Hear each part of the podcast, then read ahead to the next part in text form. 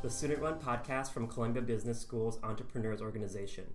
We're talking with emerging student entrepreneurs currently pursuing their MBA while in the process of launching their new venture. I'm your host, Sho Fujiwara, a first year MBA candidate here at Columbia. Today we're talking with Hossein Azari, an executive MBA candidate and co founder and chief data scientist at Clarity Money, a personal finance app that tracks and analyzes your finances to help you manage and save money. Hussein, welcome to the podcast. Thank you. Thank you for having me. No, thank you for being here. Um, to start off, can you tell us what Clarity is, both in terms of the product and the company? So, yes, Clarity is an app for managing your personal finances, tracking your spending, more importantly, identifying where you can improve and save money and help to take action right there in the app. So, here's an example uh, on how I think about it. Uh, an individual in this country works for 30 years, and if that individual kind of reduced and saved the consumption 3% a year, uh, that will come up to a full year of not needing to work. So there is a, a big payoff if uh, you could make this little change in your you know financial behavior. Uh, however, uh, all this doing this requires a lot of research, studying pages of contracts. If you want to like reduce your, for example, uh, bills, you want to like negotiate or like reduce your uh, phone bill, uh, uh and uh, so and this will consume a lot of time. So people don't even want to think about it. So what we do basically in the app is you can just link your accounts. We will find the recurring charges that you have that you can go and like cancel them by push of a button. We will find you a potential for negotiation of your bills. So you can go and just push a push a button and we will do it for you or switch a credit card, get better points on that card. And this is all basically in the direction of uh, kind of getting to that big impact which when you think like in terms of 30 years that's a big deal mm-hmm. Yeah. So is your role of chief data scientist to actually create the logic and the algorithms that then make these recommendations? Uh, yes. At the core of kind of advocacy for consumer that we provide is a set of engines designed and built by our team which mine data from consumer spending patterns and extract these nuggets of values uh, for consumers such as you know what are your recurring charges as i was talking about what's the optimum credit card for your spending patterns. And in a nutshell, we have a data driven approach uh, in every aspect of our app from insights to customers to understanding engagement and performance. And my role is to lead the data science discipline in the company. I see. So you like often act as the agent for your users, right? So like you're actually, you know, if, if it's a recurring bill, you're the one that actually helps to cancel those bills how do you mitigate the risk of making the wrong recommendation? Um, that's a, that's a great question. Uh, so there's so little done in the consumer advocacy uh, that they are lower hanging fruits uh, to get to without really having a lot of risk. For example, um, if you are paying a foreign exchange fee on a credit card, uh, this is a really like simple suggestion to like hey get this other credit card and you don't need to pay that fee. There is mm-hmm. not uh, basically there's not a risk there. It's just something that a consumer does not have time or like every time you pay this foreign exchange fee you feel like bad for five minutes but then something else will come up and you will never make the switch. So by making the switch easy we kind of uh, get to that 3% you know that a small amount, but on, in the long run, a big impact that we're talking about. And that's possible with really not much of risk, but just being consumer's advocate. Right, because I'm sure with a lot of those credit card deals and all that, like a lot of the logic is based on just pretty simple math of like 3% is less than 5%, and therefore you should take this other card, right? It's pretty simple mathematical logic, I would assume.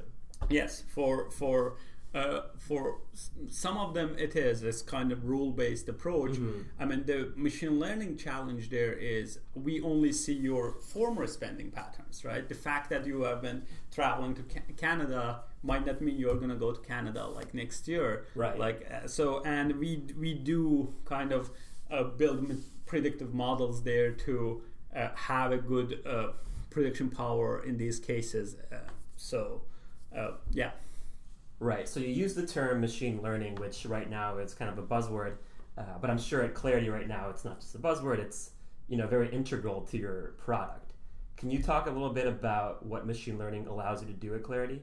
Uh, yeah. So um, before we dive into details of how machine learning is being used to help consumer, let's just take a step back and look at the trend of financial technology. Uh, like going back to 60s, 50s, 60s, uh, the technology, communication technology, switching technology enabled us to have credit cards, basically to be able to check the credit worthiness of a consumer at point of sale. And like after that, you see the cheaper computation that banks had access in 70s, 80s um, uh, gives rise to like discount brokers like Schwab. Now they can provide services cheaper and more accessible. Uh, later on, there's personal computers that really bring computation in front of consumer, and there's internet that they get mixed to kind of give rise to companies like E-Trade, Scottrade that now they really give control to the consumer, and they also provide cheaper financial services. So last ten years, we have been uh, in what's kind of, uh, for lack of a better word, mobile revolution. Mm-hmm. Uh, so everything now comes to like through this computational power in your pocket. Everything comes much closer to the consumer. So the next step in this trend is really having computation so close to the consumer that now it is acting as an extension of the consumer. Uh, it enables consumer to uh, makes things easier for consumer to make to just make the decision and get things done. Mm-hmm. and that is uh, that's basically where we differentiate from uh, uh, uh, other products like mint which they came out of the mobile revolution. It's just giving you a summary of your accounts and everything in your phone which is very valuable. But the next step is really this ai first world to be infused in financial technology.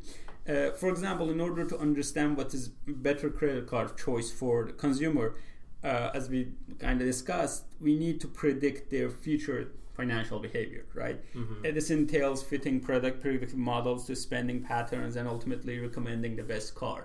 So this is going beyond just providing you a list of a summary of uh, your accounts. Or another example is classification of transactions through a mix of natural language processing uh, and the data you get from uh, the you know users who like uh, kind of classify transactions for you uh, that's kind of in our core because we need to know precisely what is the type of each transaction mm-hmm. if if we want to kind of provide suggestions based on it like this is food this is travel uh, and uh, just in a nutshell, machine learning and AI makes it possible for user to receive recommendations and take action inside the app, uh, which is what differentiates us from um, other personal financial management apps. Yeah, that makes sense. So, are the machine learning algorithms built such that when you have an influx of users, like as your user base grows, it gets better at actually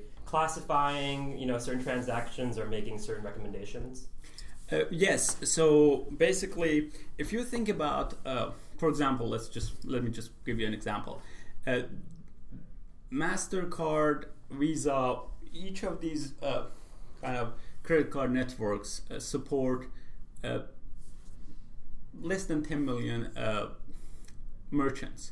So and they are overlapping. Mm-hmm. So we mm-hmm. can imagine they're like around that number merchants out there and as long as you identify those merchants and you know what are their types right this merchant is food it's a restaurant this merchant is like airline right uh, then you have solved the big problem of knowing what consumers are spending on. Uh, but this is a very limited space. You can have like uh, you know tens of millions of customers, each of them spending on a lot of things. So there is a redundancy that comes into the picture just mm-hmm. because of the if you look high level limitation of the you know financial structure, and that helps us a lot. Right. Basically, that accumulation of data kind of helps our predictive models with identifying uh, from starting from classification to the really building predictive models. Yeah, it like totally makes sense why a chief data scientist would also be a co-founder because you must have so much data and you have to build these pretty complex algorithms to classify so many different data points. It makes sense.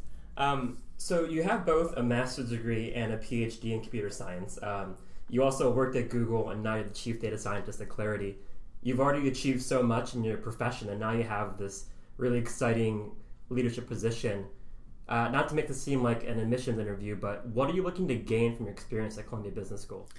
Uh, to step back a little bit, uh, when I uh, applied for Columbia, uh, uh, I was at Google. And at the time, I was working with different teams, kind of doing research and understanding where we can improve and where we can have impact. What I noticed was, as a technical person, there was a lot of business overhead.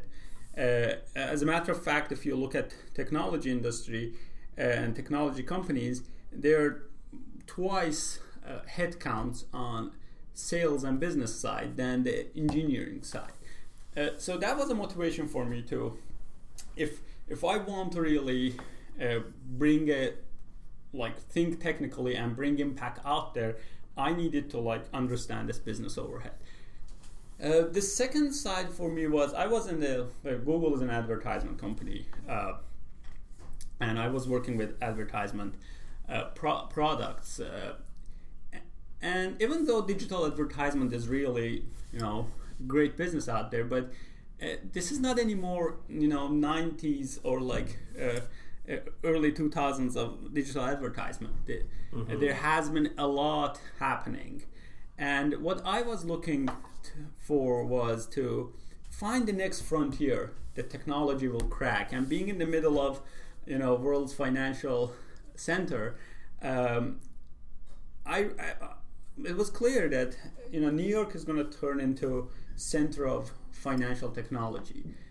And uh, basically, what I wanted to do to uh, be part of this uh, new frontier, and that took me to really go after and like learning the financial side. And uh, if you are in New York and you're right next to Columbia, you shouldn't mm-hmm. pass that opportunity uh, to do it. So. Um, that's basically what took me to apply.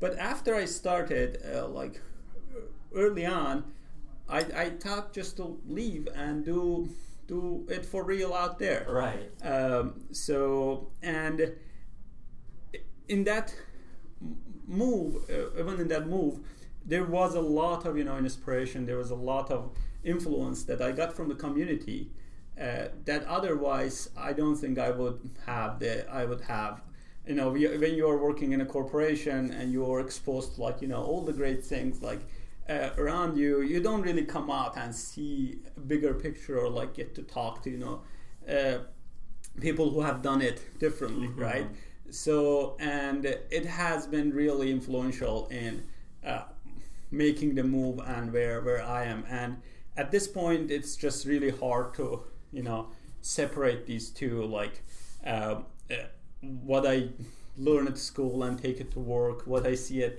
work and take it to a school, and it has been a great experiential learning. Uh, so. Yeah, that's great. So you're an executive MBA student, which means that you work full time at Clarity, but you're also coming to school part time on nights and weekends. We're actually recording this podcast on Saturday morning. Um, how are you balancing these two different priorities in your life? Uh, well, I mean, to build on like the, the my last answer, uh, there there is a lot of synergy that I, I am you know I really put myself in that direction as well to build between school and work.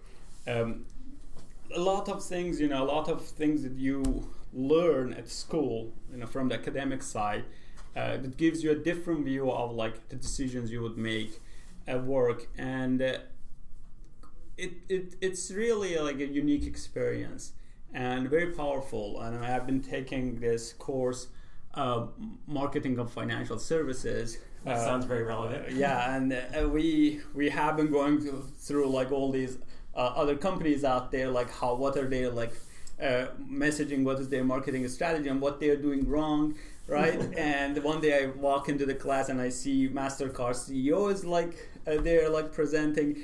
It, it's just it gives you a very different perspective on the you know low level problems uh, as well as high level thinking, um, and. Uh, besides that, it's just a you know full week, six a.m. Yeah. to eleven p.m. and weekends, and uh, some sometimes we have Saturdays off, and I, I get bored. Like this is a long weekend.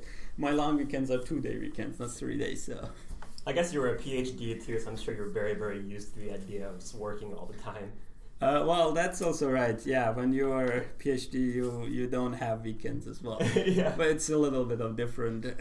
Yeah, I'm sure more more intense. Um, do you have any advice for current students who you know might also be thinking about making the move from an established company to some more entrepreneurial ventures? Uh, well, I mean, I wouldn't uh, r- really be in a position to advise entrepreneurs, but uh, I, I can talk a little bit about my own experience. Uh, I couldn't really say um I wanted to do it, but I couldn't really say when it should happen, when it's gonna happen. But what I could do was to put myself in the direction. Like applying to Columbia was a big one, Mhm. but even like the people you talk, interactions, like put myself in the direction that gradually it enabled me to think about it, to be able to build, uh, you know, relationships and um, kind of the support that I needed to be able to make the move. Um, the second thing is uh, more. What, what helps me a lot is thinking more about your career or your impact that you want to have in a bigger time horizon. You have 30 years at least uh, to make your impact, and your your work is not next year and it's not next five years. Uh, it is 30 years, and thinking with uh, with that time horizon, what we are doing at this stage is really like uh, we we are having a lot of impact. We are really uh, changing things at this stage as well. But a big part of it is learning for what you're gonna do in like 10 years and 20 years Mhm. and 30 years, and there are gonna be moments that you know you're gonna be down. And this way of thinking and having an emphasis on uh, learning helps a lot. Uh, and it gives you a better mindset and a clear view of uh, what's next in my case. So So, did you always know that you wanted to, you know, eventually co-found a startup? And when you were at your PhD program, like, was entrepreneurship your main goal? Well, I mean, I, I grew up in a very entrepreneurial family. Uh, my uncles, my dad. I, growing up, I saw my dad like building multiple businesses and even Oh, like, really? failing in some of them. And and uh, at high school, I would actually. Uh, spend a lot of time in one of like my dad did construction business and like hey, he had these like hardware stores on the side as well. And um, I would spend a lot of time with that. So um, I, I I I I see you know in order to take your impact like to be able to like affect things um, I think it's very important to you know uh, be able to go out there and do it. Uh, and uh, I've always had the you know uh, natural pull. Right. So- like have that exposure early. I'm sure kind of Yeah. sets that mindset really early on, which helps too. Yeah. Right. Um, so I can't let you leave this podcast without asking this question for my fellow MBAs. Are you guys hiring currently at Clarity? Uh, yes, we are hiring. Uh, uh, you can go to our uh, webpage, claritymoney.com, to see all the positions. And uh, please reach out to me if you're interested in uh, any of them. And it will be great to uh, talk to candidates from Columbia. That would be awesome. Well, thank you so much, Hossein. Really appreciate having you on. Thank you very much for having me.